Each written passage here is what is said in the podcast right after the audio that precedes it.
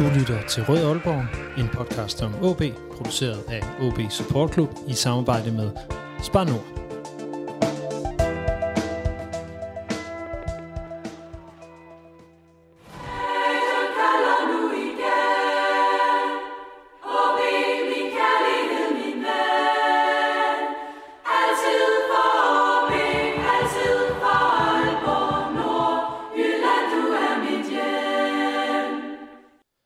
Har de første kampe under Hamrén vist noget, der kan redde O B's sæson? Hvem på holdet bliver Hamréns nøglespiller, og hvor står O B efter at have spillet kampe mod de direkte modstandere i nedrykningsmudder?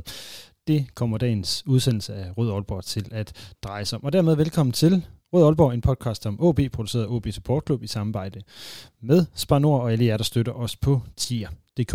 Mit navn er Lasse Udhegnet, og velkommen til en udsendelse med et par af de, de helt sædvanlige stemmer, som har snedet sig tilbage i kælderen her tirsdag den ellevte oktober to tusind og toogtyve. Det er Mads Årgaard, tidligere formand for O B Support Club og nu medlem af O B Tifokærs. Velkommen til dig, Mads. Mange tak. Og Kasper Ørkilds, journalist på Nordjyske. Velkommen tilbage til kælderen, Kasper. Tak skal du have. Ja, øh, jeg synes egentlig bare, at vi skal hoppe direkte ud i det. O B de spillede i går tiende oktober nul nul mod A C Horsens på udebane i regn og blæst, og det var nok, øh, forestiller man, en ret øh, kedelig affære at øh, se på hjemme fra, øh, fra tv-skærmen eller fra, fra sofaen, øh, Kasper. Jeg ved, du så den lige præcis derfra. Øh, så du hele kampen, eller faldt du i søvn? Jeg så hele kampen, men det var, øh, det var far, fartroende sted at se den på sofaen, og så tror jeg også, der var røget en dyne med den, så det var, sådan lige, det var lige på nippet nogle gange, tror jeg.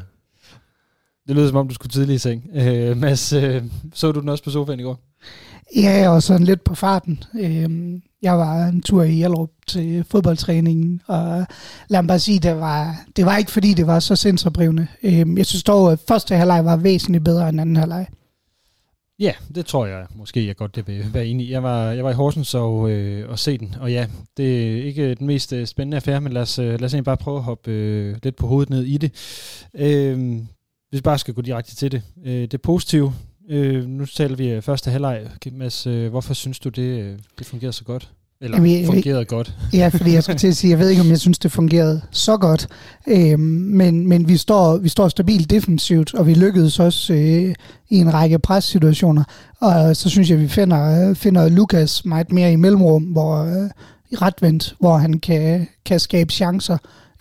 Den sidste aflevering mangler, og vi skaber ikke de store chancer, men man begynder at kan se, se tegningerne til, at der i hvert fald er stabilitet defensivt. Øhm, vi bliver ikke fanget i så mange omstillinger, som vi måske har gjort i nogle af de andre kampe, øhm, og jeg synes, Pedro spiller en, spiller en ganske fin første halvleg. Øhm, jeg har nu selv også noteret defensiven som, som det første øh, i forhold til det positive. Kasper, hvad har du øh, på din blog? Jamen, det er også øh, det er også en defensiv struktur, som jeg sådan har stående øverst, og så har jeg skrevet noget med med tålmodighed, men jeg har også sat det mellem det positive og det negative, så det, det kan jo blive en længere diskussion. Men, øh, jo, men lad os bare prøve, prøve at holde til hul på den i forhold til, til det positive her. Hvad, hvad er de positive aspekter af, af den her tålmodighed? Jamen, jeg synes jo egentlig, at øh, især i første halvleg, som I siger, øh, det virkede til, at man, øh, man man troede på, at øh, gennem halvfems minutter så ville så ville det ligesom række. Men, øh, men så, jeg ved ikke, om det var nogle kræfter, der løb ud, eller om det var Horsens, der så ligesom havde sparet på kræfterne i anden halvleg, eller hvad der sådan er udslagsgivende med, at man ikke, der var ikke så meget pondus tilbage. Men øh, hvis det er sådan der udtrykket i første halvleg, også selvom at det er lidt mere langsommeligt, og man holder lidt mere på bolden og presser lidt mindre, så, øh, så er jeg forholdsvis fortrøstningsfuld. Altså, der var, jeg, der er noget med, med med- og modvind i, i forhold til halvlegen også, fordi vi, vi havde medvind i, i første halvleg. Det tror jeg også gjorde en, en, en lille forskel i forhold til... Øh, Til, til pres og, og så videre. Du øh, trækker lidt på det, Mads. Ja, det, for, ja, nu ved jeg selvfølgelig ikke, hvor voldsomt det var dernede i, i Horsens, men jeg tænker, øh, som udgangspunkt, som professionel fodboldspiller, jo, så skal det være meget voldsomt, før det, før det har direkte kampindflydelse. Øh, O B forsøgte at spille langs jorden, og det bør ikke være så stor en forskel, der er på første og anden halvleg. Øh, jeg synes, noget af det, der måske ændrede sig lidt, det var, at Jeg, jeg tænker, at Horsens lykkedes med at få øh, Opondo en lille smule længere frem i anden halvleg, øhm, og det, det tænker jeg, det gjorde, en, det gjorde en forskel, fordi han kom i en del situationer til at ligge imellem Pedro og vores forsvar modtage bolden, øhm, mere, end, mere end det i, i første halvleg, og så havde vi omvendt svært ved at, at finde Lucas i de samme mellemrum. Det er ligesom, om den fik de, den fik de på en eller anden måde justeret for, sådan den plads, den ikke var der, øh, til at han kunne søge den der. Ja, altså jeg tænker også, hvis vi bliver ved det her med øh, det positive, som, vi, som, som for mig også var defensiven, sådan er det, vi, vi holder nålet, hvilket jo er betryggende i den situation, jeg synes O B er i. Øh, og så havde jeg en fornemmelse af dernede, at øh, Horsens kommer ikke rigtig til at score i dag. Altså den der fornemmelse, man nogle gange godt kan få med, øh, med holdet, når man kan se, at tingene de, de virker. Hvordan var jeres fornemmelse af, af forsvaret? Nu kigger jeg på, på dig først, Kasper. Jamen det var egentlig også øh, noget, af, noget af samme dur. Jeg synes, at øh, der var en der var noget rolighed, og, øh, og der var noget struktur øh, mellem øh, Granli og Kramer, og så får du bare en mere sådan et defensivt udgangspunkt, når du kører med Christoffer Pallesen og, og Jakob Ahlmann, som, øh, som jeg også tror, at, at Erik Hamrén, han kommer til at køre videre med, for det er det, der giver den her defensive bund, som han vil bygge på udefra.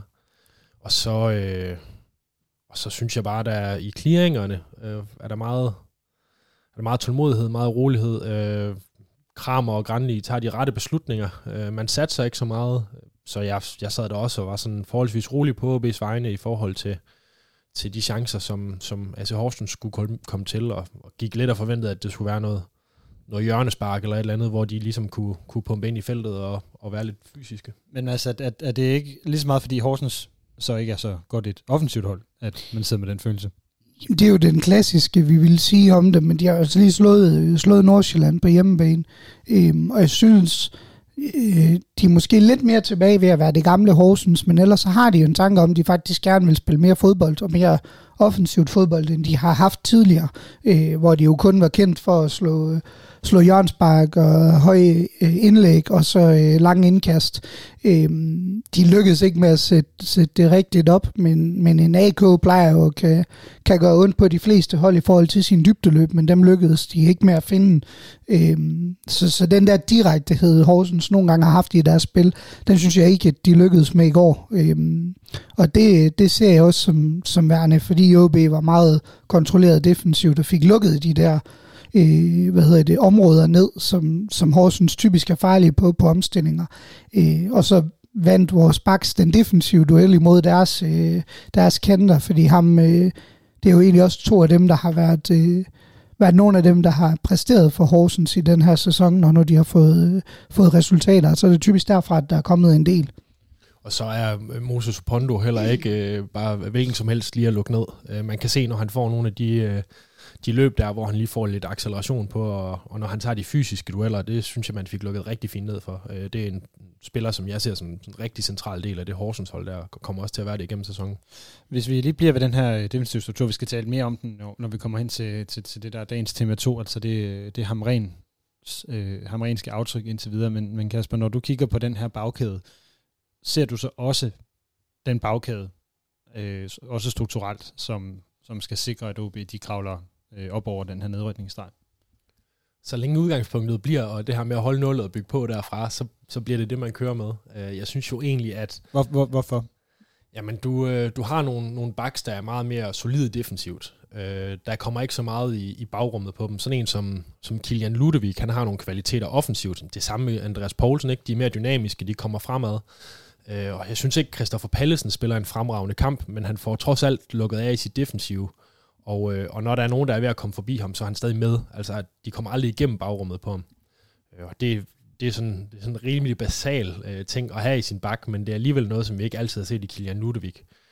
Um, og der kommer Ahlmann lidt bedre fra det i den kamp der, men, men det, de har til fælles, det er, at de er, sådan, de er solide defensivt, og, og hvis at uh, Erik Hamrén, han gerne vil bygge op fra at holde nullet og være tålmodig i sine kæder, så det er det, man kører på. Og så tror jeg, O B skal stå i en markant anderledes øh, situation, før man i hvert fald starter med, med Ludwig, og Andreas Poulsen vil jeg nok være mere, øh, mere tilfreds med at have starten inden end, end, end Ludwig, for han har en, han har en mere solidt defensivt øh, udgangspunkt, når jeg ser på det. Men ellers så, det er de to, man ligesom skal køre med, når man tænker, man skal holde nullet, og så er det derefter, man kigger på det offensive. Ja, det er jeg sådan set enig i. Øhm, jeg tror, Andreas Poulsen er tættere på på startopstillingen, at ham og Ahlmann, selvom det er Ahlmann, der har spillet øh, under Hamrén, så tror jeg ikke, det er urealistisk, at Andreas Poulsen kommer til over tid og erobre den plads, øh, fordi han har også, han er også ganske habil defensivt, øh, og til gengæld har han øh, en lille smule mere offensivt, tror jeg, på sigt. Øh, Ahlmann kan det også, men, men det bliver... Det er sværere for ham nu, end det var for, for fem seks år siden, hvor han var, var yngre. Jeg er spændt på øh, kampen mellem Nadrani og så, øh, hvad hedder han? Øh, Granli. Men, Granli. Jeg, men jeg synes, Granli faktisk spiller en så god kamp i går, at man egentlig ikke tænkte over, at han har været ude så længe. Ja, det vil jeg også sige. Jeg var også overrasket over, at han, øh, og også, at han faktisk spiller hele kampen. Øh, jeg havde måske troet, at han ville blive skiftet, lad os sige, efter tres minutter, ikke også? Fordi det er jo det, han var, var klar til at spille.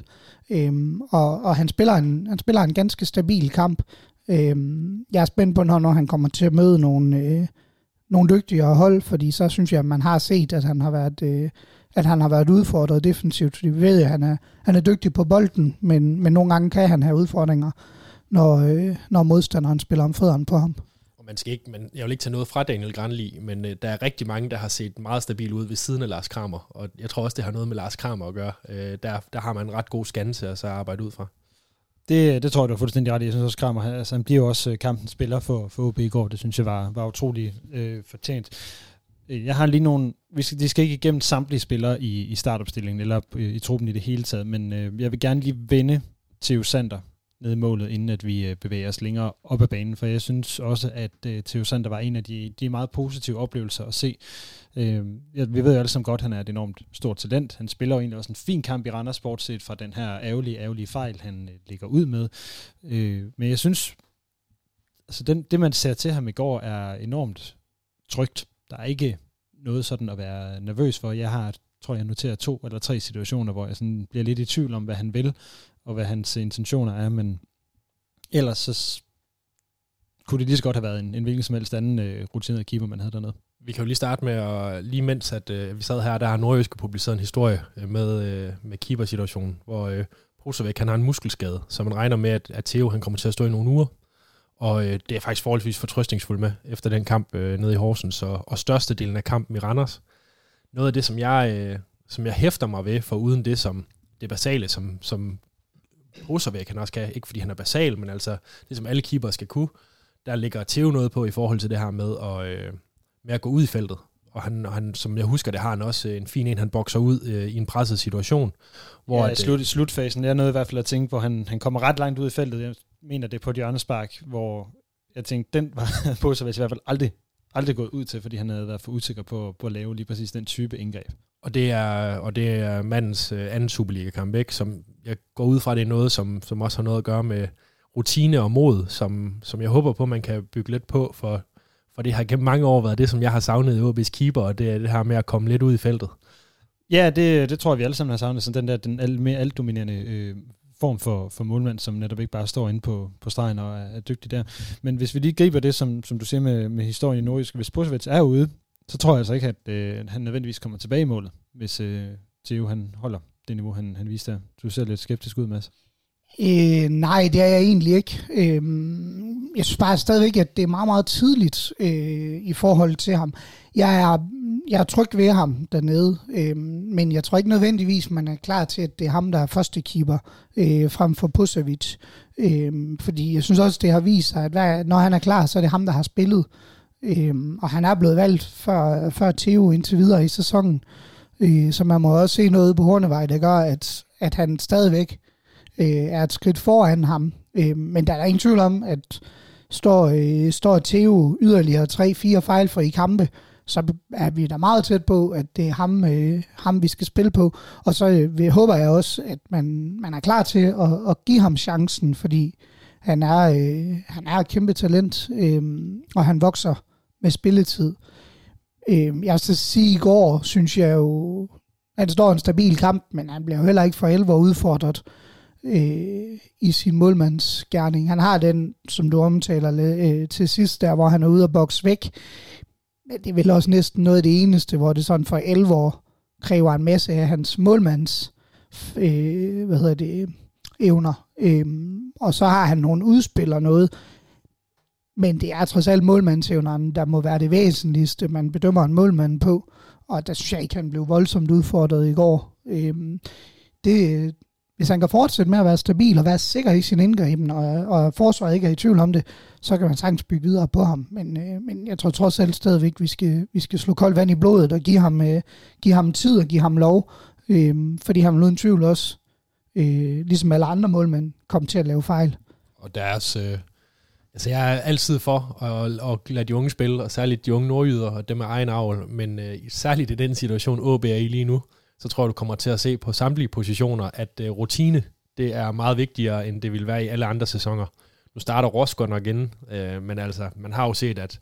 Det er vel også, fordi vi har talt om et, et momentum, og vi kommer til at... Jeg ved, du har en, en, en god anekdote ude fra, fra fedtmålingen, han har sagt, ude på Hornevej, så der ligger også nogle, nok nogle ting der, men at, at Hamrén jo selvfølgelig også gerne vil have nogle spillere i den nuværende situation, som har selvtillid og som har noget momentum, fordi det må vi jo også bare sige, da vi så på holdet i går, hvis vi skal begynde at nærme os nogle af de lidt mere negative ting.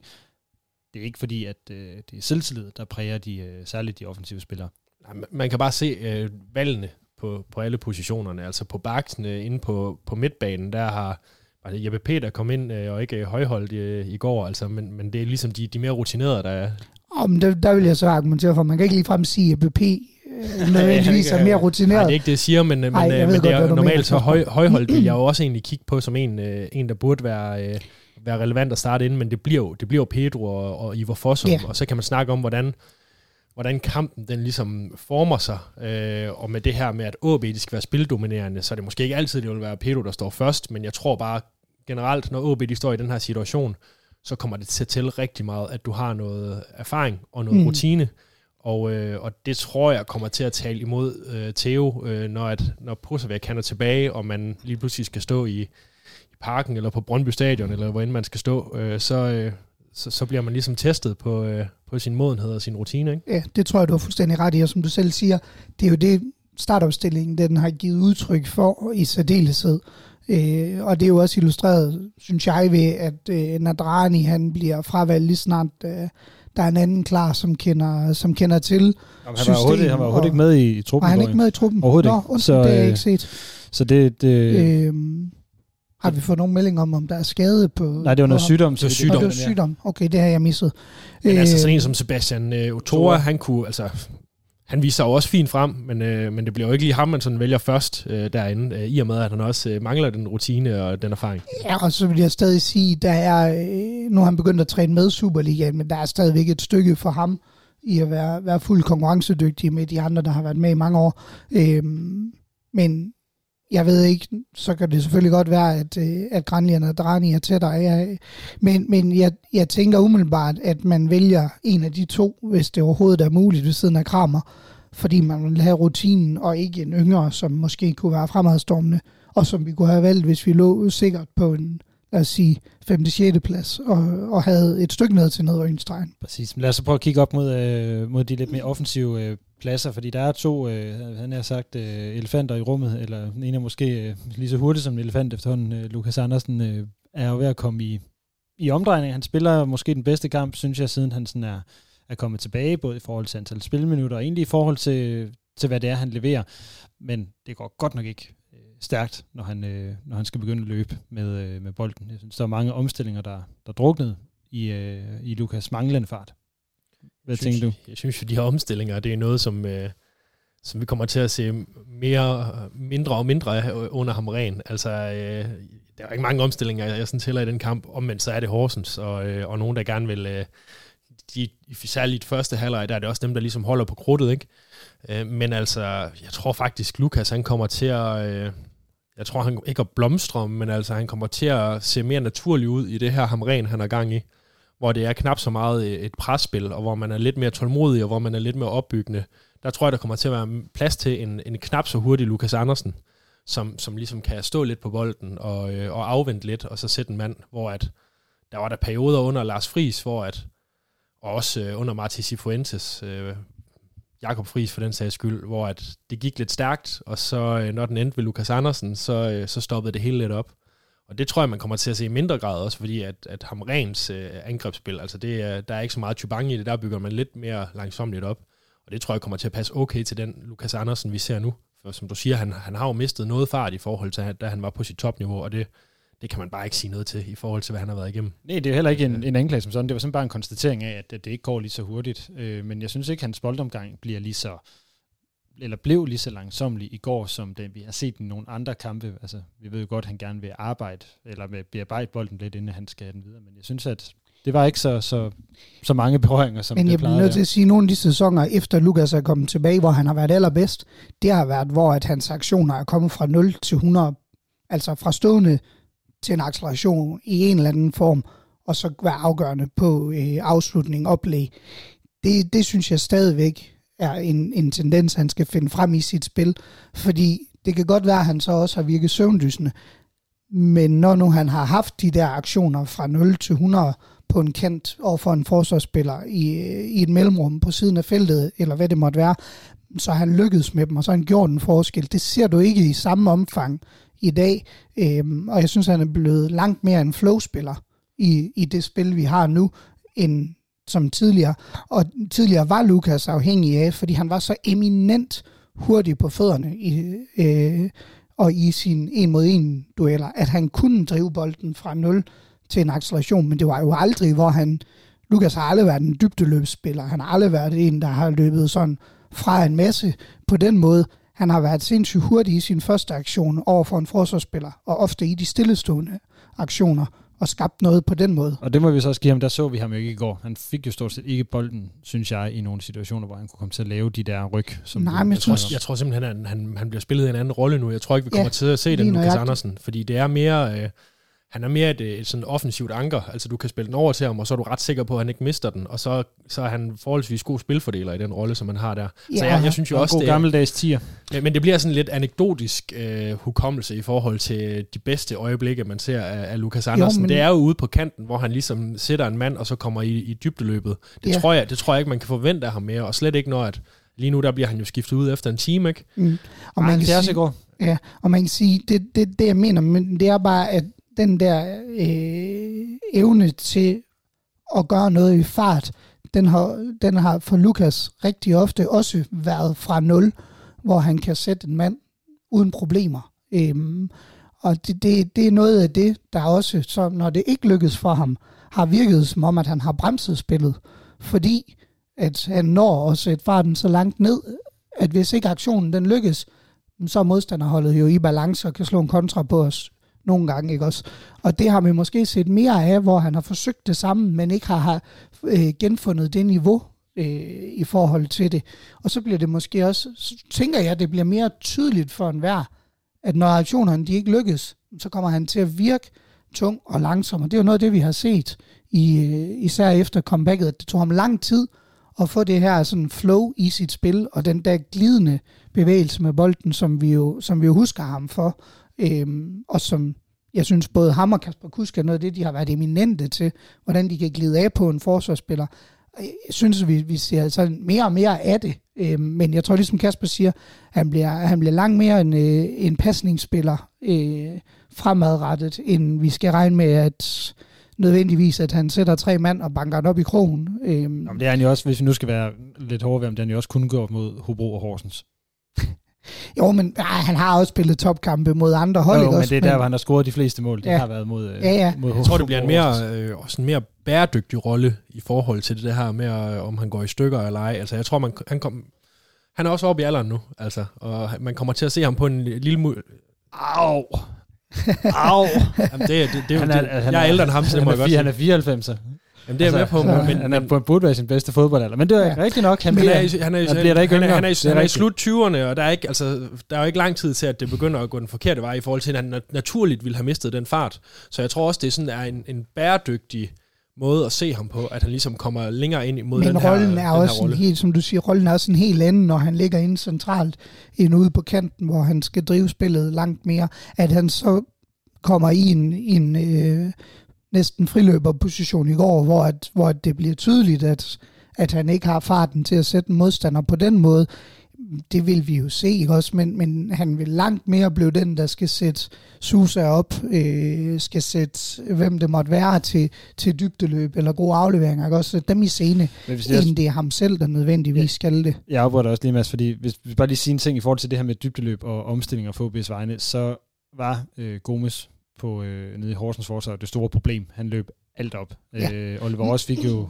altså nogle gange, hvor jeg tænkte, så nu, nu er chancen der, så løb han jo Oliver, Oliver også op på, på femten. Men generelt som dybdeløb og, øh, dybdeløb og omstillinger, det har altså også været en, en mangelvare af de helt store under, under de her Hamrén-kampe, og jeg forstår mm. det jo godt, fordi han bygger op på den måde, som han gør, men det er noget af det, der meget snart må blive lagt på, at det lige men, kommer altså, lidt hurtigere afsted. Jeg vil sige, det er jo ikke fordi, vi har været... Øh Vi har været forkyndt med dem heller tidligere, så det, det har jo været en udfordring, vi har snakket om gentagende gange. Hvem er det på O B's hold, der skal trække modstanderen langt, altså der skal lave de dybdeløb, der gør, at vores tekniske boldspillere, de kommer til at have pladsen til det. Øhm, og det er jo stadigvæk en udfordring. Nu har vi fået øh, Sousa ind, han skulle gerne kunne, kunne bidrage med noget af det, og gøre men, det men også. Han, men han er, han er bare heller ikke lige, han er bare heller ikke lige lige så hurtigt, som, øh, som vi har set nogle andre spillere være. Nej, men, men tit og ofte, så drejer dybdeløb sig jo også om timing i forhold til, at du skaber dig pladsen, og det synes jeg, han er, han har været rigtig god til i, i mange situationer. Men nej, vi har ikke, vi har ikke en, der løber, der egenhændigt løber fra, øh, fra et forsvar, som det er lige nu. Øh, jeg er spændt på, når nu Marco Ramkilde for alvor kommer i, kommer i topform, om han stadigvæk om han har den fart, som han havde som ungdomsspiller. Fordi så vil han kunne være en af dem, der kan være med til at, at skabe dybde i vores spil. Øhm, men det har vi stadig til gode at se, synes jeg. Jeg vil lige vende den, den sidste spiller, fordi den, en, en af dem, der har fået allermest kritik i O B i den her sæsonopstart, det har været Lucas Prip. Og øh, der er, jeg så, der var mange, der var efter ham fra kampen i går, og jeg synes faktisk ikke, han spiller så dårlig en kamp, som han, øh, han bliver beskyldt for. Han er den, der har de bedste situationer i forhold til afslutning osv. Og nej, det lykkedes ikke alt det, han, han laver, men jeg synes, jeg synes virkelig ikke, at det var så dårligt i går, som, som folk siger. Øh, Kasper, du er vant til at sidde og bedømme ham og set, øh, set rigtig mange af, af kampene. Hvordan, Jamen, det er, hvordan, hvordan det er absolut du, en af hans bedre kampe i indeværende sæson. Øh, nu, nu er det jo ikke altid, at han har spillet så, så mange minutter, som han gør i Horsens, men, øh, men jeg synes jo, at pilen peger den rette vej, men han er, altså, han er stadig ikke øh, over middel endnu.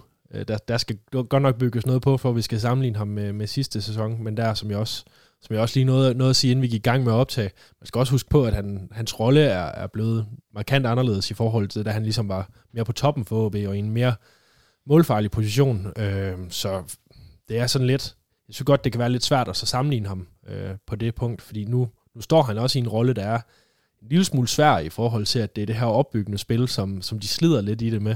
Og det skal han jo gerne være sådan en central rolle på. Det var jo ikke der, hvor han sådan viser bedst frem i O B. Det var jo ikke i den rolle. Så, og, så på den måde så... Og for lige at hjælpe ham lidt, så har øh, de andre hold i Superligaen jo også tænkt, nu er det jo ligesom ham, de skal holde øje med. Øh, fordi de ved godt, at han kan være farlig, når han kommer frem i de der, de der positioner. Hvis vi lige skal forvente øh, sådan de sidste par, par, par dele, der er omkring den her Horsens kamp. Kampens nøglemoment, og jeg vil sige, at en af de afgørende faktorer, det er Dellerts ned i, i Horsens mål, og jeg synes, de, de redninger, han har, så blandt andet på Lucas Prips afslutninger, de, jeg synes, de bliver kampafgørende. Han ville jo vinde det gyldne burt hver, hver år, hvis han kun spillede mod O B. Altså, det er jo det er en, en imponerende, imponerende mand at se, hvis du kun ser O B-kamp, ikke? Det er frygteligt at kigge på. Og, og, og jeg kan stadig ikke forstå, at det er den samme målmand, som vi så for et par sæsoner siden, hvor at... hvor han simpelthen var omvandrende tingene bombe ned i det mål der, i forhold til, hvordan han stod for Horsens. Øh, fordi der stod han eddermame med ringen. Øh, men det må man sige, det er han, det er han kommet efter desværre, og især, især når han åbenbart møder O B. Øh, jeg synes dog, det er knap så markant i går, fordi vi får ham ikke rigtig udfordret. Der er Lucas Prips afslutning. Øh, sige, den fodparade, han laver på den i, på, den, på reposten, den, er altså for vild. Den er vanvittig, øh, det er jeg fuldstændig enig i, men, men den er også en shotstopper-målmandsaktion, hvor han kommer flyvende ud i os, øh, men, men ellers så får vi ham desværre ikke rigtig udfordret i, i går. Øh, det er nærmere den kamp på hjemmebane, vi stadig er forbandet over i forhold til hans præstation, synes jeg. Øh, så... Den, den, den var mirakuløs, at han, at han holdt nullet heroppe i den kamp. Han er også bare rigtig meget autoritet, øh, som, som jeg også godt kan, kan give ham point for i, i sådan en kamp der. Mm. Øh, som, som den der øh, hockey-tackling, tror jeg, de kaldte den på tv, han, han kommer ud i anden omgang. Altså, øh, det er jo det, det, ser, det bliver sådan en lille smule spektakulært på den måde, og det, det er jo så sådan den situation, man sidder og husker på. Men jeg synes også, at han generelt sådan har et, øh, har et godt overblik og kommunikerer fint. Og det, mm. men, men jeg har også set de par kampe tilbage, og jeg har lavet Ritzau-historier om, øh, om hvorvidt der skulle en anden keeper ind i Horsens og sådan noget. Ikke? Ja, så. og, og jeg skal sige, altså han er jo også, de, de få, de hjørnsbakke O B har, der er jo en del af dem, han går ud og, og hiver ned uden sådan større problemer. Øhm, så på den måde kan man sige, at han... Han han sikker sidste skænse i går, lidt ligesom vi snakkede om Theo, var det. Øh, og så har han den der, øh, den der rigtig gode redning på Lucas Prip. Øh, ja, altså, som, ja. som, øh, som vi siger, han blev heller ikke super meget udfordret, så øh, hvor meget savnede O B Alan Sousa i går? Meget. Rigtig ja, meget. Super meget. Altså det er, ja, det, det, er, det, det er der, hvor, han det er der, hvor der bliver skabt nogle... Ikke? Ja, ja, lige præcis. Og da han, er, han er den eneste spiller, der sådan egenhændigt kan... kan skabe noget overtal øh, i offensiven. Altså de der, de der momenter, hvor han kan sætte en mand og så trække ind i banen og, og skabe noget plads ude på, ude på kanten, hvor der har det ligesom været, der har det været en fin idé med, med de her offensive backs. Altså der begynder det virkelig at se spændende ud. Så det, må, altså, det er jo lidt det, der gør, at det bliver sådan lidt, lidt stationært, og de slider lidt i at, med at sætte en mand og spille hinanden fri. Der, der kan Alan Sousa jo egenhændigt øh, trække noget, og han kan egenhændigt komme fri, og det, der er ikke ret mange på det O B-hold, der kan lige nu. Nej, jeg synes, Bakis han forsøger i går, øh, men har også svært ved at lykkes med det. Øh, men, men ham kan jeg nu også godt se sådan på sigt, der kan komme noget, noget rigtig godt ud af offensivt.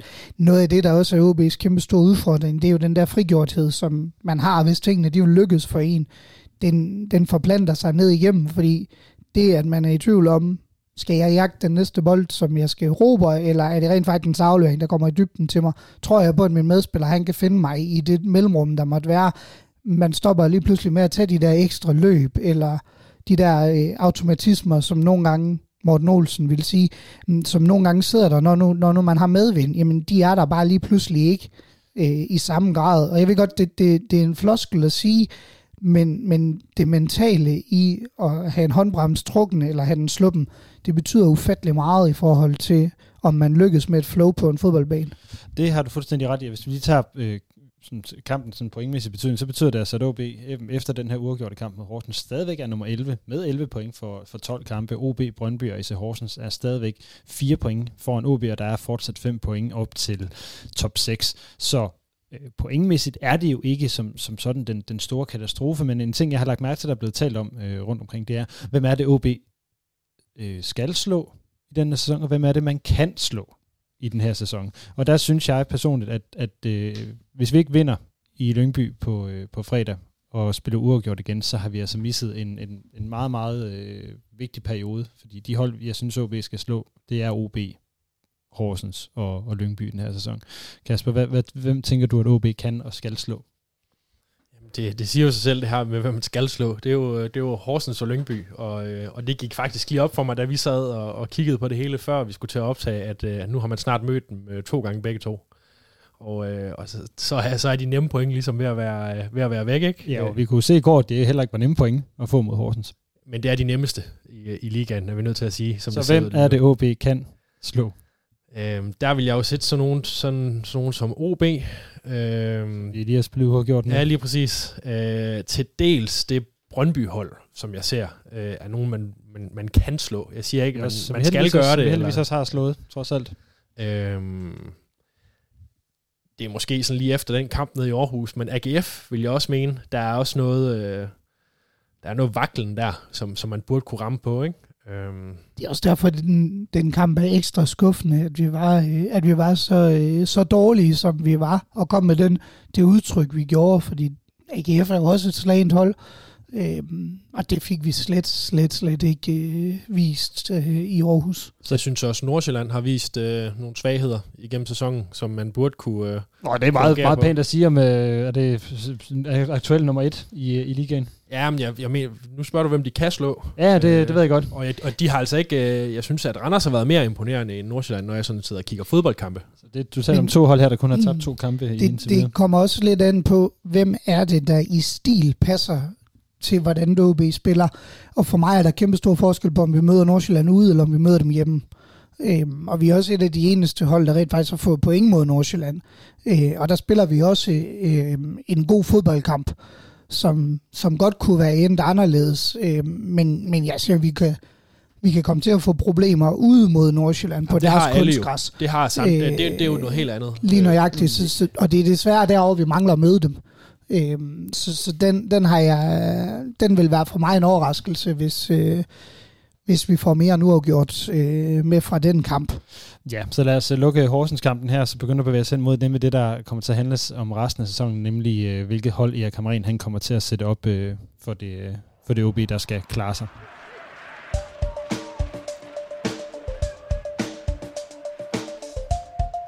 Mit navn er Thomas Augustinussen, og du lytter til Rød Aalborg.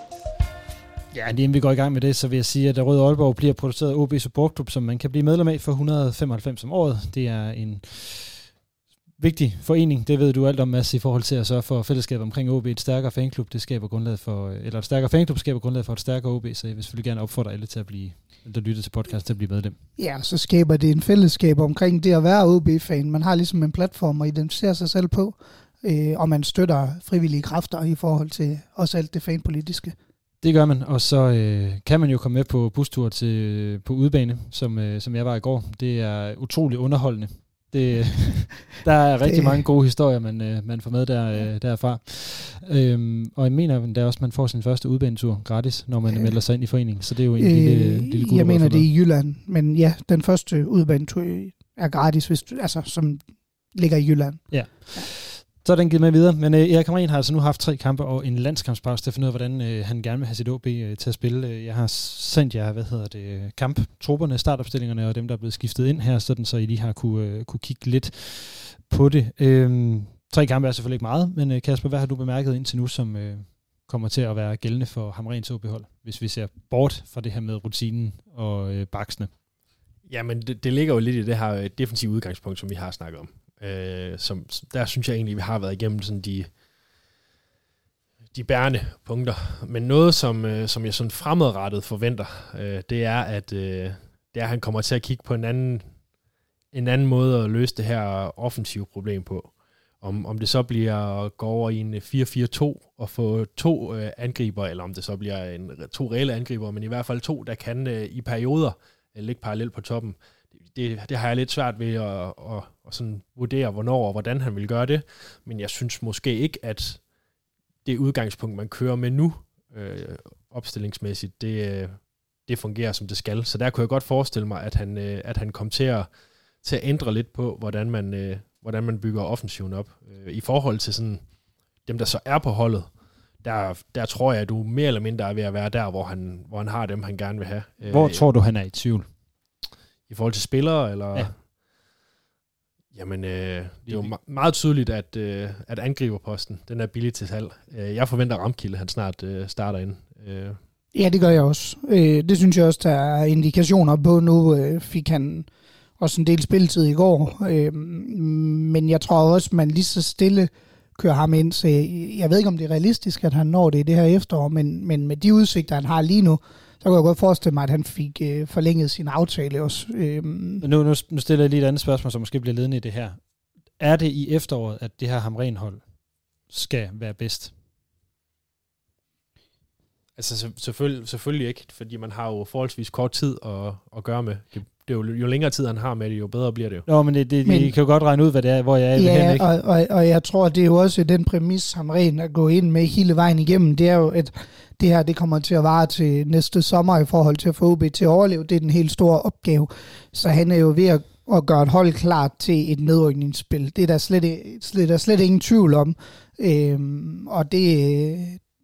Jeg håber da, at vi ser et O B-hold med kvalitet før det, men en defensiv base er, er hundrede procent det, han er, han er ved at bygge op, og så, øh, og så sikre sig, at man stadigvæk har kontakt med det. Hvis man stadig måtte ligge under stregen til vinter, jamen, så skal man have kontakt med dem, der er ovenover, så det ikke er urealistisk, at vi skal lave en, øh, en redning, øh, eller Randers gjorde dengang, øh, hvor de øh, var...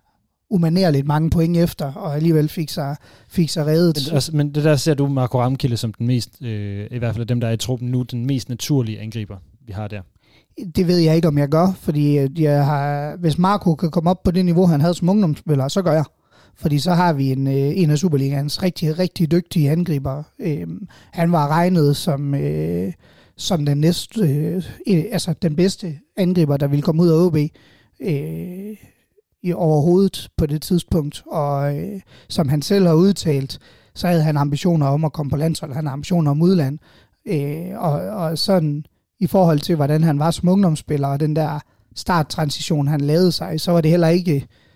så kunne det sagtens være et mål, han kunne have opnået. Øhm, så kan man få ham op på det niveau, og det er det niveau, han viser sig tilbage på, så har vi en topangriber i Superligaen. Men jeg skal også se det, fordi det er altså, det er altså lang tid siden, Marco Ramkilde har spillet bare to fodboldkampe i træk øhm, på omkring de femogtyve til tredive minutter. Øhm, så jeg er spændt på, hvad hans krop den kan holde til, og jeg er bange for, at der, kommer, der kan komme følgeskader. Det er ikke nu naturligt, også selvom man passer på ham, fordi øh, belastningen bare er så meget anderledes. Kasper, hvis vi sådan lige skal gå over til den her sådan, to angriber-tanke. Øh, øh, O B har spillet fire tre tre. Det har lidt været øh, en idé. Man er gået over til at spille med den her firebakkæde. Den tror jeg ikke, vi er i tvivl om, at det er den, man kører videre med. Men når jeg så på holdet i går, så var jeg lidt i tvivl om, vi spillede fire fem en eller fire tre tre. Så hvor er det, du ser, at man sådan skal skifte rundt, for at man får den her mere fire fire to-agtige øh, opstilling? Jamen, jeg vil nok, øh, som jeg sagde, så Lucas Prip, jeg har ikke, jeg er ikke helt solgt på ham på den kant der, og, og sådan som det står til lige nu. Øh, jeg kunne godt tænke mig at prøve at se Lucas Prip på, på toppen, og være sådan en pseudo-angriber ved siden af Ramkilde. Øh, og så synes jeg, det kunne være interessant at, at lege med tanken om, at, at Ivar Fossum, han, øh, han ikke er i O B øh, fra vinteren. Det er sådan forholdsvis realistisk på den ene eller anden måde. Og det er ikke fordi, jeg tror, at de sælger ham for en hel masse penge, men øh, det virker ikke som om, man er sådan synderligt interesseret i at holde på ham. Nu spiller han faktisk en rigtig fin kamp i Horsens, synes jeg egentlig bedre. Og han er stadigvæk øh, en af de allermest faste mænd på den der ja, øh, og jeg, jeg, jeg er forholdsvis stor fortæller af ham, men, men, jeg, men, men når vi går over, og hvis man skal kigge på en formationsændring, fordi der, hvor man er i overtal lige nu øh, på banen, det er på den der centrale midtbane, og man får bare ikke ret meget ud af at være i det overtal der. Jeg synes, det kunne være interessant at lege med tanken om at have... Øh, Pedro Ferreira og, og Lucas Andersen derinde. Tror du, der er nok øh, modstand i forhold til, når, når du møder hold, der så har en tremands midtbane? Fordi det er jo det er, eller der, lige, det, er, det er jo rigtig mange hold i Superligaen, der spiller med, med en eller anden form for, for tremands øh, men, central midtbane. Men hvis vi tænker tilbage på, på tidligere Hamrén-hold, så er det jo ikke fordi, at de Hamrén-hold, de var... Øh Det kan godt være, at jeg måske kommer til at lyde virkelig dumt nu, men jeg husker det ikke, og når jeg kigger ned over navnet, så var det jo ikke et hold med udpræget kantspillere. Altså, der var en, der var en Nomvete, som selvfølgelig var meget kantspiller, men ellers så var det jo ikke kan, kantspillere. Det var ikke folk, der stod på sidelinjen. Nej, nej, men det er det, jeg mener, men om i en fire fire to med Lucas centralt på midtbanen, om du så fylder nok øh, imod andre, imod jeg andre synes, hold. Jeg synes, dy, jeg synes dynamikkerne i, i det hold her, det lægger op til, at der alligevel vil blive, vil blive fyldt ind på den her midtbane. Du har, for, for, du har jo Pedro Ferreira, der er forholdsvis dynamisk, der har du halvanden mand derinde, ikke? Øh, så, så synes jeg jo, Lucas, han skal have et eller andet, øh, han skal være et eller andet offensivt anker der. Sousa, med det samme, han kommer på bolden, så trækker han ind i banen. Øh, Lucas Prip ser, ser jeg jo ligge lig, lidt bag Ramkilde. Så jeg tror ja, stadig, der vil være forholdsvis meget, øh, ja. forholdsvis sådan meget bemanding derinde. Og der tror jeg bare, man, man vil have nemmere ved at komme frem til noget, end sådan som det er nu. For du har bare du har en meget, meget overbemandet midtbane, som ikke kommer frem til ret meget. Ja, det er jo, det er jo en anden ting, det er, at O B får ikke rigtig skabt overtal andre steder end centralt på banen. Og Nej. Det er jo der, hvor det, vi kan bruge overtallet til. Og jeg er heller ikke så nervøs, når vi har bolden i forhold til sådan en opstilling. Jeg vil være mere... Øh, i tanken om at møde øh, lad os sige Midtjylland, F C K, Brøndby, øh, Randers, der kommer med fysik. A G F ligger med tre mand derinde, der er meget dynamiske og meget fysisk stærke. Sådan nogle hold, hvad er det, hvordan vil vi kunne stå imod, når vi så ikke har bolden? Men hvis vi ikke... Men argumentet er heller ikke, at det er i ret lang tid, man kommer til at møde dem i Superligaen igennem den her sæson. Nej, så. Det, er, det er også det, jeg skulle sige, fordi hvis vi så ser på, Nej, hvilke det hold er det, vi kommer til at spille mod, så bliver det jo netop ikke... formentlig hverken Randers, F C K eller F C Midtjylland, vi skal spille mod, øh, og hvor, hvor, hvor tingene her skal afgøres. Men, øh, men jo, det er, da, det er da også en overvejelse, som jeg kan sidde og være i tvivl om, det er, om Lucas han kan, han kan fylde. Men så lad os tage altså sådan et Horsens hold, som vi møder i går. Øh, det kan jeg da godt være i tvivl om, hvordan vi rent defensivt ville kunne stå imod øh, en fysisk stærk midtbane fra deres, øh, deres side. Øh, men, men jeg Jeg, jeg forstår udmærket tanken om det, og min, min sådan tanke er, øh, hvor man vil gøre Lucas Andersen i forhold til sådan en opstilling. Og der rammer øh, du så lige præcis de spørgsmål, som jeg har stående her på bloggen. Der skal Lucas nødvendigvis spille alle kampe? Ikke nødvendigvis, men jeg synes jo, Lucas begynder at vise nu, at han er, han er ret central for vores, for vores offensive spil. Øh, og at i niveauet fra, fra Horsens-kampen, så synes jeg ikke, der er nogen, der, der i stedet presser sig mere på, end han gør. Jeg, jeg er lige Jævnens advokat her, Mads. Altså, så han er central for vores offensive spil, bedømt på en kamp, hvor vi ingenting skaber. Jamen, du har stadigvæk tegningerne til det. Altså, vi har jo lige snakket om, at Lucas kan ikke længere drive det alene, sandsynligvis. Øhm, jeg kan godt se, at han kan være god, hvis han har to mand liggende foran sig, men jeg ved bare ikke, om jeg synes, det skal være som central midtbane, han så skal ligge.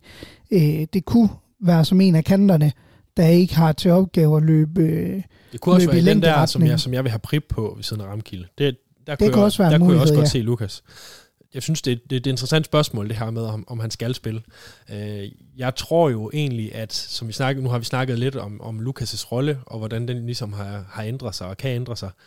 Jeg tror, det er egentlig de spillere, hvor hvis du kan, hvis du kan udfolde noget potentiale der, så, så åbner du for rigtig, rigtig meget. Så jeg, jeg synes, at det er ret vigtigt, og i hvert fald øh, stadig forsøg, øh, fordi nu peger pilen et eller andet sted hen, hvor han får en lidt mere defineret rolle. Så du kan sagtens sælge mig på, at, at Ivar Fossum eller Malte Højhold er inde på den centrale midtbane, og, og Lucas han, han kommer op og, og spiller med lidt længere fremme. Ik- ikke helt i front, som vi har set før, men jeg synes, den, den har også været interessant, når han har været sådan en semi-angriber. Altså, jeg, jeg ser, det, jeg ser en, mere hans rolle som det, du siger der, at han måske er den, der ligger bagved en frontangriber, som bolden kan blive spillet op på, og så skal der komme nogle løb mod ham, og så skal han vende den, eller man skal etablere et, et spil op omkring feltet, hvor det er Lucas, der ligesom skal... skal orkestrere det. Men jeg tror, vi kommer til at se ham rigtig meget mere med ryggen til mål, end vi kommer til at se ham med front mod mål. Det tror jeg også, du vil, øh, du vil have ret i. Øh, ja.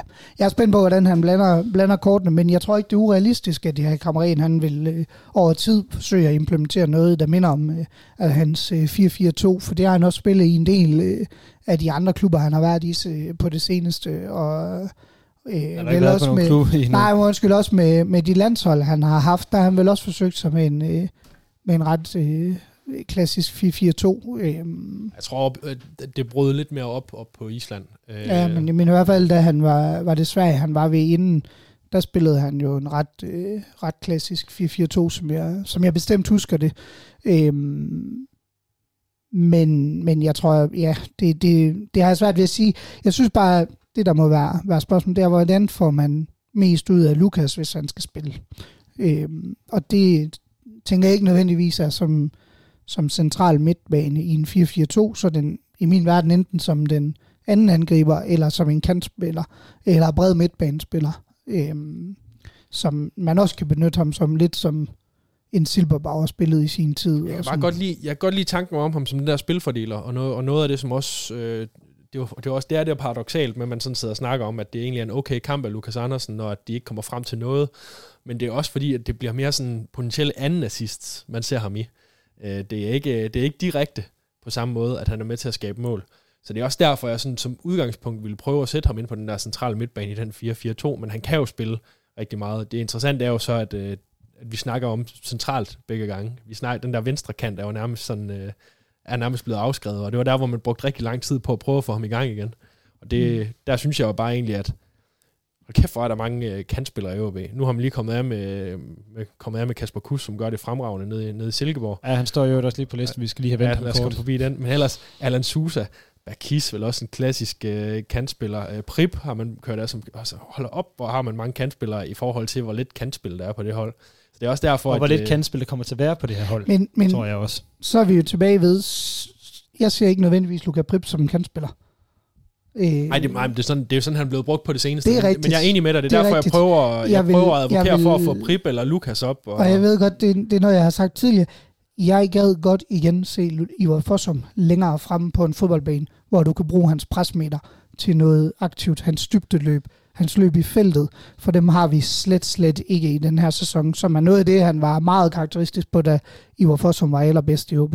Det, og der lavede han jo det, som Kasper Isgaard gjorde i, i sin tid, som han også er bedst, det var at komme i de der anløb, komme, komme ind i boksen og, og, og være der, hvor, hvor målene de kunne, de kunne komme. Og jeg, og jeg synes, når han har været bedst i O B, Ivar Fossum, så har det været liggende længere frem på banen, end når han ligger som central midtbane. Han kommer fint fra det i går, men i kampe, hvor vi ikke er dominerende på bolden, der, der synes jeg, han har det svært. Det er i hvert fald der, hvor du lægger mest mærke til ham. Ivar Fossum gør også rigtig meget, som man ikke lægger mærke til. Øh, nogle gange, når vi ja, sidder det er også på... Der, det bliver vi også ved med at sige, det er jo derfor, han spiller hver gang. Ja, lige præcis. Det er jo, altså, han bliver jo valgt hver gang. Når vi sidder og giver de der bolde på Nordjyske, som man altid får en sviner eller to for på Twitter, eller inde på kommentarfeltet bagefter, fordi der er ingen, der er enige i, hvad man laver. Så det er også fordi, man sidder og kigger på andet fodbold, end det, der sker på bolden. Ja. Og der er Ivar Fossum bare en rigtig interessant spiller, så jeg, jeg er faktisk sjældent kritisk over for ham, selvom han ikke er med til at skabe så meget. Han, skaber mere, han er med til at skabe mere i Horsens, end han det. plejer, men han, jeg, han er et helvede at spille over for, for modstanderhold. Jeg tror, han, han stresser dem rigtig meget. Og han er boldsikker, men jeg synes nogle gange bare, han bliver for... Øh Det bliver nogle gange for formulsløst i forhold til, hvad vi har set ham kunne gøre, når han har været længere fremme på banen. Ja, når han skiller sig af med bolden, så bliver det sådan lidt, lidt ordinært nogle gange. Ja. Og, det, og det kan jeg også godt se, men jeg tror, at han er en af, selvom han ikke, har, han ikke er sådan en presspiller i sådan en Frederik Børsting-forstand, så tror jeg, at han er en af de vigtigste spillere, når O B ikke er på bolden. Jamen, jeg, jeg er slet ikke uenig. Jeg synes bare, at inde på den centrale midtbane, der kan han fylde for lidt. Han er, han er eminent, og det har jeg også... tror jeg, folk de kan huske. Det har jeg sagt øh, før i, i podcasten. Han er en af de dygtigste presspillere, vi har, når han ligger på den forreste linje. Ja, og der, men der er problemet netop, at O B er gået... Øh, altså det der pres, vi så tidligere, som, som har kendetegnet øh, nok O B, hvis vi ser, kigger en to-tre år tilbage. Ja, det kommer vi ikke til at se under hele det gør vi i hvert fald ikke. Øh, så jeg vil hellere lige hen og så prøve at så spørge sådan på et lidt mere generelt plan, hvem der bliver de mest afgørende spillere for O B i, øh, i resten af sæsonen. Og jeg har noteret ned her, at det er de to nyindkøb i øh, Lars Kramer og, og i Alan Sousa. Det er jo selvfølgelig med udgangspunkt i Lars Kramers, øh, synes jeg, meget tydelig autoritet og, og lederegenskaber nede i forsvaret, som, som jeg tror bliver afgørende for den her defensive struktur holder.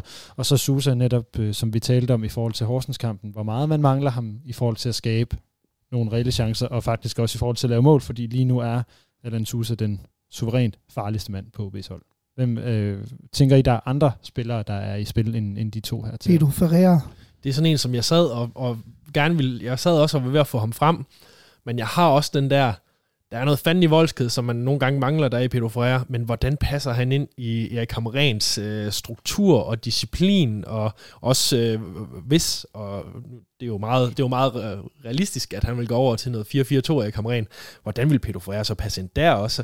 Så det er en, som jeg først tænker på, når I spørger mig, hvem kan blive vigtig for O B, men det er også en, hvor jeg tænker, at han kunne også potentielt sidde på bænken i det her O B, som vi ser lige nu.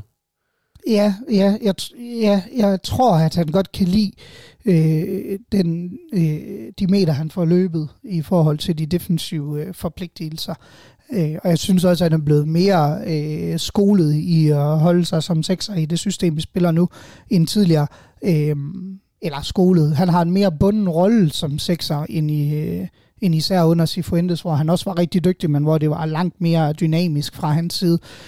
Jeg tror også, selvom jeg lige har siddet og sagt, at Ivar skal længere frem, så tror jeg også, han bliver en meget afgørende spiller for, for Hamrén, fordi han er driftsikker, han er stabil, han spiller hver eneste gang, og du ved, hvad du får fra ham. Sådan grundlæggende i forhold til, at han er så boldsikker, og han, han placerer sig rigtigt. Han, han gør tingene ret simpelt, og er, er meget sikker i det spil, han, han spiller. Jeg, øh, hvis man skal tage sådan en joker, det er ikke en, som jeg er, sådan, som jeg er hundrede procent sikker på for den her markante rolle, for vi også snakkede om, at Andreas Poulsen, han, han tager en god kamp op med Jakob Ahlmann, men jeg synes, Jakob Ahlmann har bare en autoritet og en attitude, som, som er rigtig vigtig i den situation, O B står i lige nu. Jeg synes, han spiller en, han spiller en fin kamp mod Horsens. Han er, han er altid bundsikker defensivt, men han er også med til at starte noget af det offensive. Der kan man sige, at Andreas Poulsen gjorde det markant bedre offensivt, da han kom ind, synes jeg, og var faktisk med til at lige at, lige at få lidt umf ind i det hele. Men sådan en som, sådan en som Jakob Ahlmann kunne jeg godt se få en, få en meget markant rolle på et hold, der er sådan, der er sådan lidt presset og, og har brug for et anker. For, for jeg synes egentlig, at efter han er kommet tilbage og fået sin startplads tilbage, så, så har han gjort det rigtig fornuftigt, og jeg tror... Jeg tror, han er sådan en spiller, som Erik Hamrén, han, han hurtigt vil skille til. Altså, hvis, hvis vi, undskyld, jeg afbryder dig, hvis vi kigger ned over det, det, det O B holder den startopstilling, der var i går, så, så var jeg ret bekymret over rutine. Øh, også O B-rutine, der er på det hold. Så mange kampe har man spillet både i Superligaen og for, for O B. Og der er Jakob Ahlmann og Kristoffer Pallesen efterhånden. Jeg ved godt, Lucas også har spillet en del kampe, og Ivar Fossum også har.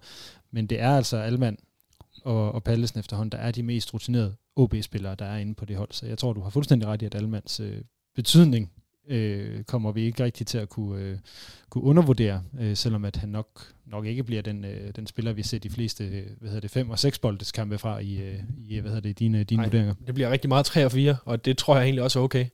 Øh, der skal man huske på, at øh, hver gang jeg har, der er nogen, der har spillet en fin kamp, og jeg har givet dem tre bolde, så går folk helt amok, fordi at, øh, at øh, de kun får tre bolde. Jeg synes, det er en fin, fin karakter. Så har man gjort, hvad man, hvad man har forventet. Det er en meget, gøre, ikke? Kasper, det, det er en meget nordjysk øh, karakter at give for, for, jamen, når for du tre, tre, uger, tre uger seks, så har du gjort det, du skal som fodboldspiller, når jeg sidder og giver en, øh, giver en karakter. Men, men der er min pointe i hvert fald, at det her med, med Ahlmann, hvis vi kigger tilbage på, på sidste gang, og det er ikke for at skabe mere dårlig stemning, der i forvejen, at O B, de var, de var presset. Så det, man hævde ind, det var også øh, nogle forholdsvis erfarne Superliga-spillere i, øh, i Michael Lump og, og Duncan. Så jeg tror også, det er bare sådan, det er sådan lidt et, et gammelt trick, det her med, at øh, står du i den her situation, så tror jeg bare, du vil kigge på dem, der har allermest erfaring, og allermest erfaring i den række, som man også spiller i. Mm. Mm. Lad os, øh, jeg bliver ved med at afbryde dig, ja, Mads. Det, det, det, det gør du. Du får, du får første ord på den her så, fordi jeg vil gerne lige have, at vi forventer Kasper Kusk. Øh, otte, otte jeg har ikke mening, Lasse, det ved du jo godt. Du har masser af meninger, Mads, det ved jeg. Otte kampe, tre mål, fire assist. En af de her mål, det var der mod West Ham. Vi har diskuteret Kasper Kusk i årevis i den her podcast. Jeg tror faktisk ikke, vi har lavet andet end at tale om Kasper Kusk, og hvorfor det ikke lykkes. Altså, Mads, har O B solgt sin største overlevelseschance til Silkeborg? Jeg tror jo på, at vi overlever, men, men vi, har, vi har i hvert fald solgt et, et af de kort, der har gjort det væsentligt lettere. Øhm, jeg er stadig overrasket over, at, eller jeg er ikke så overrasket over, at Kasper er skiftet, fordi det lå ligesom i kortene, men, men jeg forstår stadig ikke, at man ikke kan integrere ham bedre i O B. Øhm, en spiller af hans kaliber skal man kunne have med på et Superliga-hold. Øhm, og bliver du glad af at se, hvordan han spiller der? Ja, det gør jeg. Øhm, og det kan jeg godt undre ham, fordi øh, ja, der, og det kan jeg jo selvfølgelig ikke sige fuldstændigt, men der må foregå noget til træning, som er så horribelt, siden man ikke kan bruge en mand som Kasper Kusk. Øhm, han har simpelthen et slutprodukt, som ingen andre O B-spillere har i øjeblikket, og som da han spillede fast for O B, der viste han det jo altså også, og nu viser han det igen i Silkeborg, at han er, han er eminent i et, øh, i et chanceskabende spil, og øh, han nåede jo til dels også at vise det i O B i de indhop, han havde. Altså, øh, jeg, for, ja, jeg, er, jeg er ærgerlig over, at man ikke kan lykkes med at få sådan en mand integreret i et spilsystem, og det synes jeg, man skal skabe plads til, at man kan. Og jeg vil også tænke, at øh, Hamrén måske var bedre til at gøre det. Øh, Jeg ved ikke, hvad der har lagt, fordi jeg synes egentlig, Friis virkede som om, at han var mere øh, Kasper Kusk pro, øh, om der er blevet... Som jeg, som jeg forstod det, så f- havde Friis nærmest sagt til, til Kusk, at øh, han spillede, hvis han selv ville. Ja, og det, øh, det tænker jeg jo, er, er, så er der jo andre steder, det må pege hen, ikke også, øh, i forhold til, at han skulle, døde pinen skulle ud, men det synes jeg bare, man har set igennem en længere periode, at det var det, O B forsøgt og presse ham til. Jeg synes, det vigtigste, du siger, det er det her med Hamrén. At øh, det kunne være interessant at se ham under Hamrén, for der tror jeg faktisk, at, at der kunne ske noget. Men jeg er bare nødt til at sige, og nu snakker vi om det med Ivar Fossum, jeg har, jeg har sagt det med Frederik Børsting før, Kasper Kusk, han er jo en af de mange spillere, hvor dem, der sidder nede på John Bull, de er meget klogere end cheftræneren. Fordi alle, når Kasper Kusk ikke spiller, så vil alle se Kasper Kusk på banen, og det forstår jeg godt. Men han er blevet sat af under samtlige trænere. Ja, og det, det anerkender jeg også, og det er også derfor, jeg siger, der må være et eller andet, der foregår, som vi ikke ser. Jeg synes bare, det er utroligt, ja, ja. At, man, at, man, at han så lige pludselig skulle være en helt anden personlighed, fordi om noget, så finder Ken Nielsen sig jo altså ikke i, i nogen ting. Øhm, jeg tror, noget af det, der gør Kasper god, det er, at han er i et struktureret offensivt miljø, hvor rollerne er defineret meget, meget klart. Og alt andet lige, man kan mene, at Silkeborg er kreative, og de er alt muligt, men de har bare en struktur i den måde, de vil gøre tingene på offensivt. og det tror jeg, han fungerer rigtig godt i. Jeg tror, jeg tror i sidste ende også, at det er O B, øh, der ikke har kunne få Kasper Kusk til at fungere, fordi at, ja, det er jo det mindst overraskende i verden, at Ken Nielsen han kunne. Det har vi alle sammen forventet. Og jeg tror, jeg tror mere, at vi havde været overrasket, hvis han var faldet igennem i Silkeborg, da han kom ind. Så er det så, at han gør det så hurtigt, som han gør nu, og gør det så godt. Det, det kan godt overraske mig lidt. Men altså, det, jeg, tror, jeg tror også, problemet har ligget i, i det O B, vi kigger på, hvor at vi har så tit snakket om, at hvor godt et hold det er, der gør det så skidt. Fordi det, er, det har altså gode spillere på det hold, men de kan bare ikke få det til at fungere som et hold. Og der tror jeg også bare, at Kasper Kusk, han, han, er, han er lidt nogle gange. Så, så det er ikke fordi, at, at jeg skyder efter Kasper, når jeg siger, at alle trænere har sat ham af. Men det er det her, der er ret interessant at kigge på over længere tid, hvem der ligesom bliver valgt til, og hvem der bliver valgt fra. Det siger noget om, hvilke dynamikker der er på et hold. Og det går og det, så to veje for O B. Det gør det hundrede procent, men man skal bare stadigvæk huske på, at han stadigvæk er en af dem i O B, der har været aller, aller dygtigst til at skabe chancer og score mål i de tid, han har fået på banen. Altså hvis man går det op på spilminutter. Det har han. Øh, vi skal videre, sådan, så det her det ikke bliver en, en, en, en marathonsnak. Så vi skal lige vende øh, hvad hedder det, de, de kommende par, øh, par kampe, som er to Københavnerkampe mod Lyngby på fredag, øh, og så øh, mod Vandløse i pokalen. Men der kommer lige en øh, jingle på, og så øh, runder vi stille og roligt af her bagefter.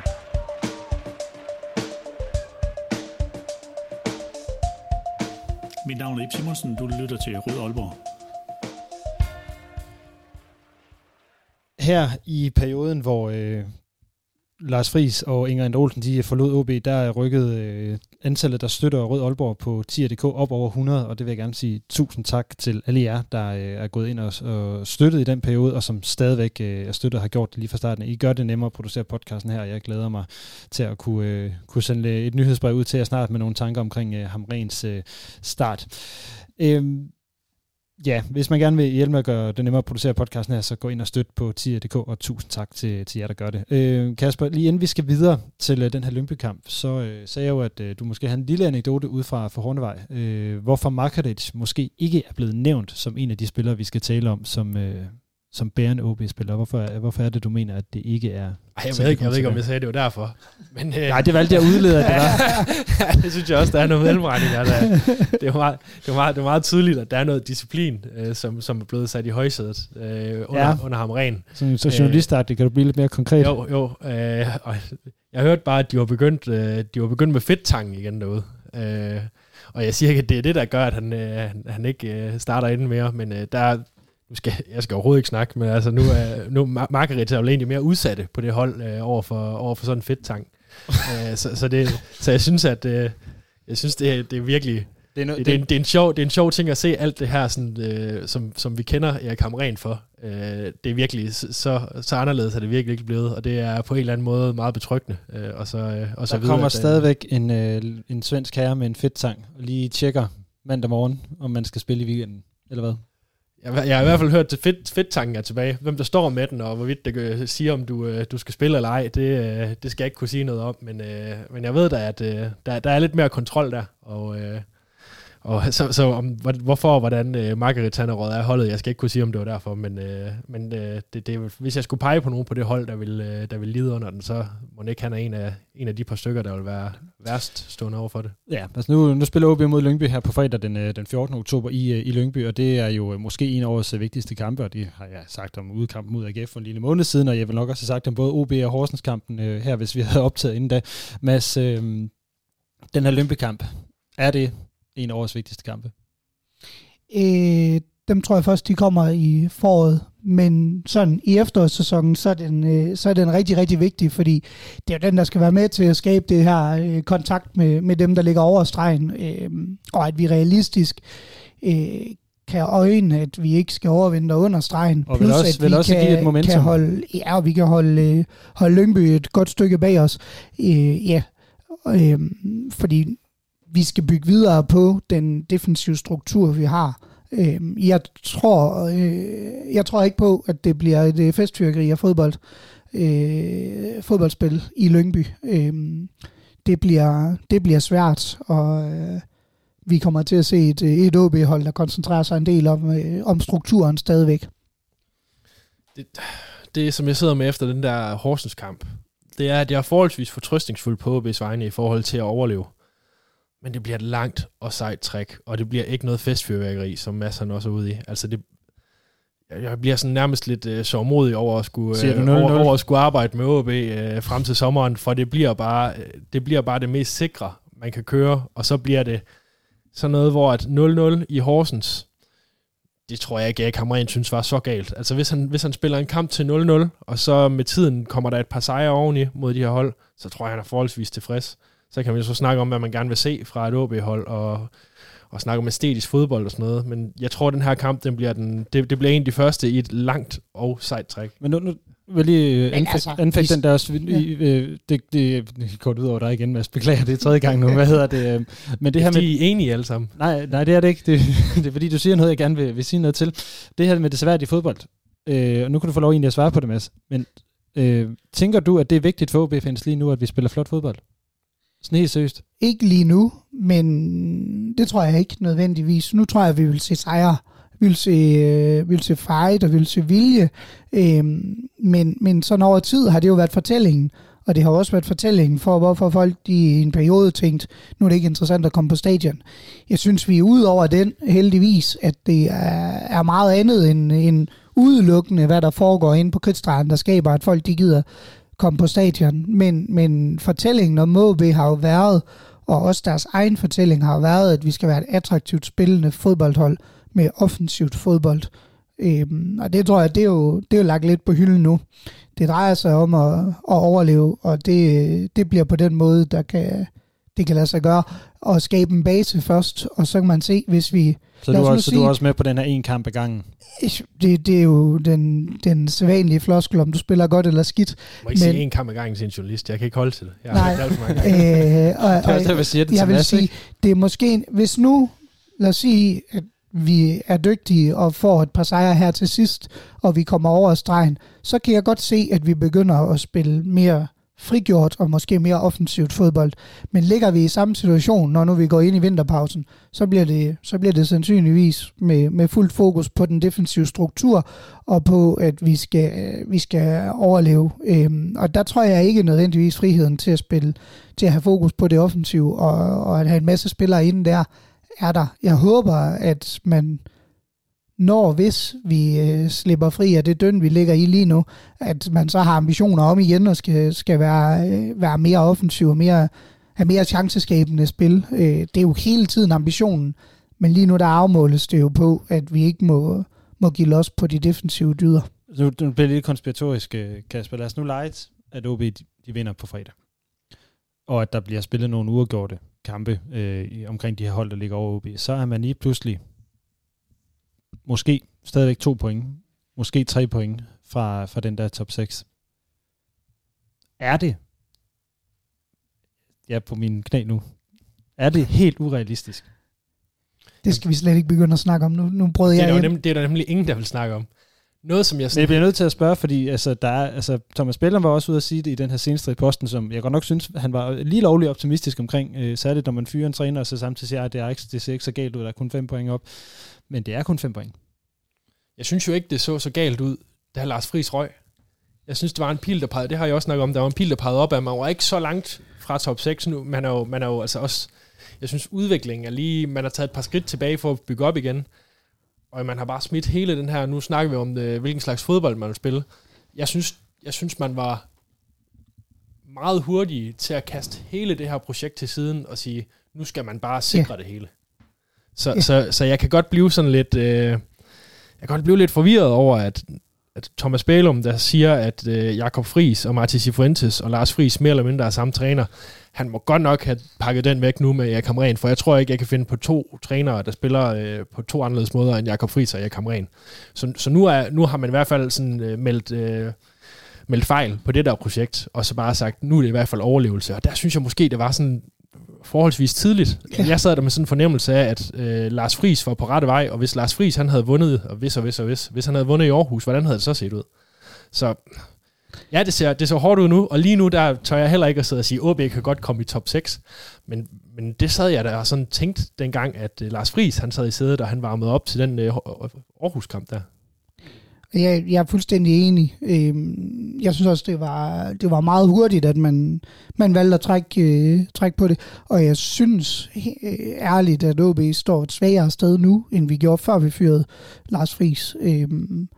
Og det, det er ikke et ondt ord om Erik, men, men det er noget helt, helt andet, vi vil, som spilleren slet ikke har været gearet til, og som slet ikke har været træ. Altså, den måde øh, tingene gribes an på, det har jo ikke været noget af det, O B har identificeret sig med igennem de sidste fire fem år. Øh, jeg, vil på nærmest, måde. jeg vil nærmest sige de sidste syv år, ja, før det, det fra, fra Kent han stoppede i klubben. Ja, lige nøjagtigt. Altså, vi skal meget langt tilbage, for at, for at det var noget, der mindede om det, vi, det, vi kommer, formentlig kommer til at se.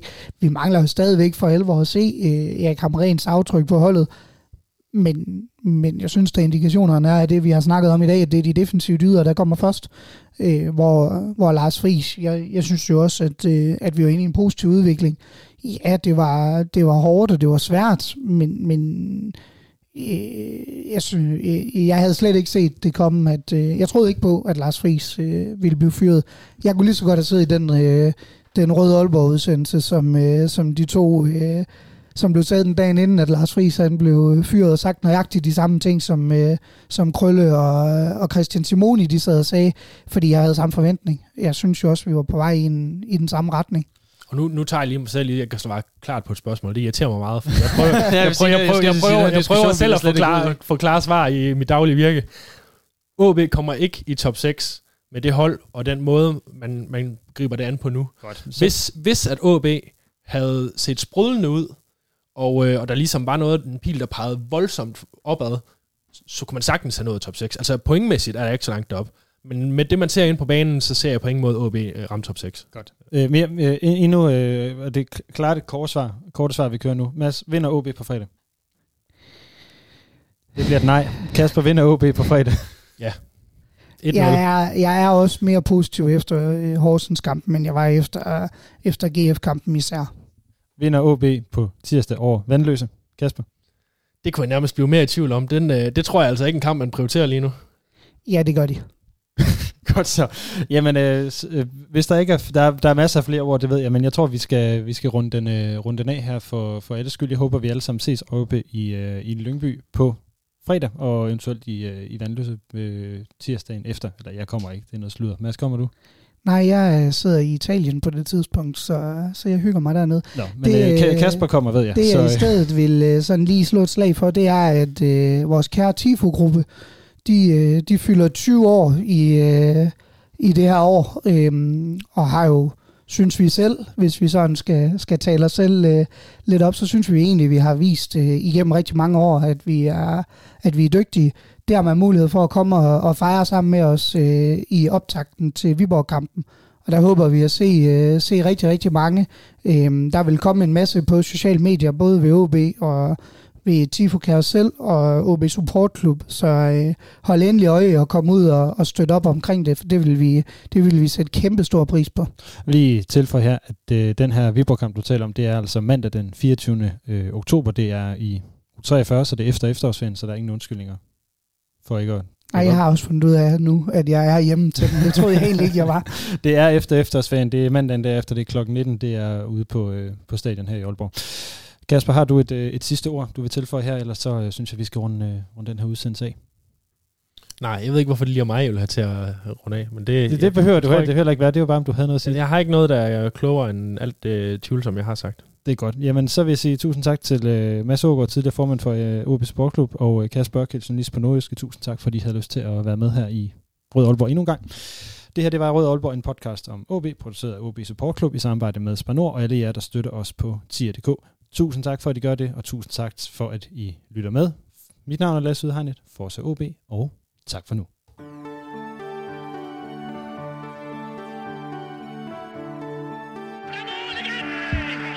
Du har lyttet til Rød Aalborg, en podcast om O B, produceret af O B Support Club i samarbejde med Spar Nord. Din vært var Lasse Yde Hegnet.